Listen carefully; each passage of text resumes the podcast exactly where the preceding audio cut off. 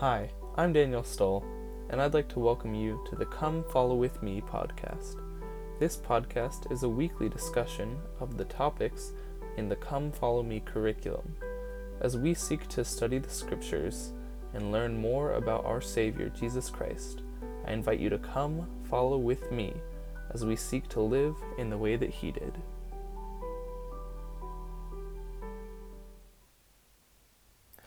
Hey guys, and welcome back to Come Follow With Me. I'm your host, Daniel Stoll, back again with today's spiritual message. So, today, Monday, is the second day of the Easter week, or the Holy Week as it's called. And in the days leading up to Easter, we begin to have um, lots of cool different experiences that the Savior had, but also many different actions that he had. So Monday is the cleansing of the temple. And this has always been an interesting story to me because it's probably the most active and I wouldn't say violent, but almost the most violent that we if the, not if not the most violent that we ever see Jesus get in the scriptures. Because I mean, he's flipping tables, he's like kind of trying to just get all these things out and it's kind of like almost scary to think of, but you know what? We'll get into that in a sec. So, we're going to read the verses first. It's Matthew 21 12 through 16, picking up where we left off from yesterday. It says, And Jesus went into the temple of God, and cast out all them that sold and bought in the temple, and overthrew the tables of the money changers, and the seats of them that sold doves and said unto them, It is written, My house shall be called the house of prayer, but ye have made it a den of thieves. And the blind and lame came to him in the temple, and he healed them. And when the chief priests and scribes saw the wonderful things that he did, and the children crying in the temple, and saying, Hosanna to the Son of David, they were sore displeased. So, this is a pretty cool story because what happens is Jesus has just entered um, into Jerusalem yesterday, and he comes in on Monday to the temple. I mean, think of like going to our temples today, and there's tables with people who are doing money exchanges, and then people who are like selling birds and animals and things like that, and just all different kinds of things. And it's almost like the temple is suddenly become a mall. If you can imagine that, just think about it.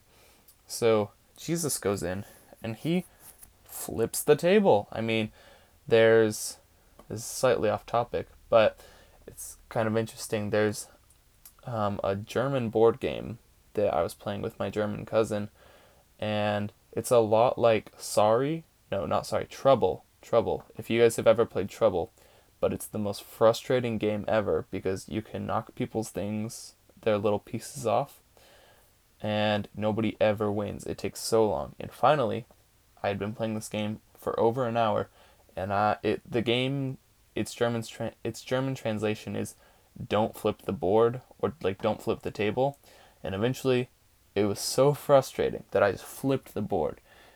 Um, and what we get down to here is Jesus isn't just doing this out of like frustration necessarily he's frustrated probably, but the greater point of it is he's he's seeking to glorify his father in what could be considered an unkind act, but really it's almost a form it is a form of chastening these people. He's telling them this is wrong. This is not okay and you need to know this. So even though Jesus is showing more physical force than a lot of people really feel comfortable with the image of Jesus using. Sometimes we do have to be very fervent in our fervent apologies in our defending the Savior and the Father and their houses. Just like we're supposed to protect and defend the temples and the church buildings, Jesus is defending his father's house so that he can have a place to commune with him. And so a lot of these people get pretty angry about it, but Jesus is telling them, this is supposed to be a house of prayer, not a house of thieves. Like, you guys have turned this into the opposite of what it's supposed to be. But then Jesus goes through and he cleanses all this wickedness from it, and then he begins to heal people. And then all the people are glorifying him. And this makes the chief priests and the scribes pretty unhappy. They don't like it.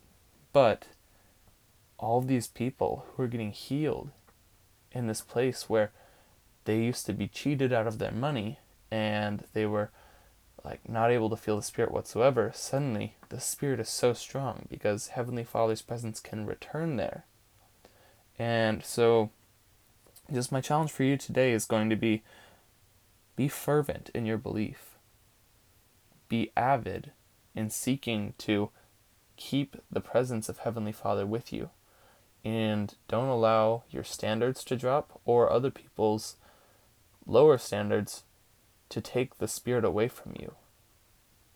Keep it with you, even if it means separating yourself or taking action. I wouldn't recommend going and beating people up and saying, Ha, now I can feel the Spirit, because that would not be kind and you would not feel the Spirit. But do seek to have that same conviction to stay with the Spirit and feel the righteousness and defend the temples and the church from evil as Jesus did. Because that's really the point of this story is not that Jesus was ruining these innocent moneymakers' lives and he was flipping kiosks at a mall. No, it was they were doing things that they should not have been. They were taking away from the house of God and he needed to correct that. So, go have a great day. Be avid in seeking to keep the Spirit with you and not allowing anyone, anyone, to affect the presence of Heavenly Father in your life or in the lives of those around you. Have a great day. Thank you for listening to the Come Follow With Me podcast. I hope you've enjoyed listening and that my words have given you some spiritual nourishment. Come back next week for more um, learning about the scriptures and next week's Come Follow Me lesson. Please like, subscribe, and leave comments. I really appreciate any help and tips you can give me, and I just hope that I've helped you guys in your personal study. Thanks so much.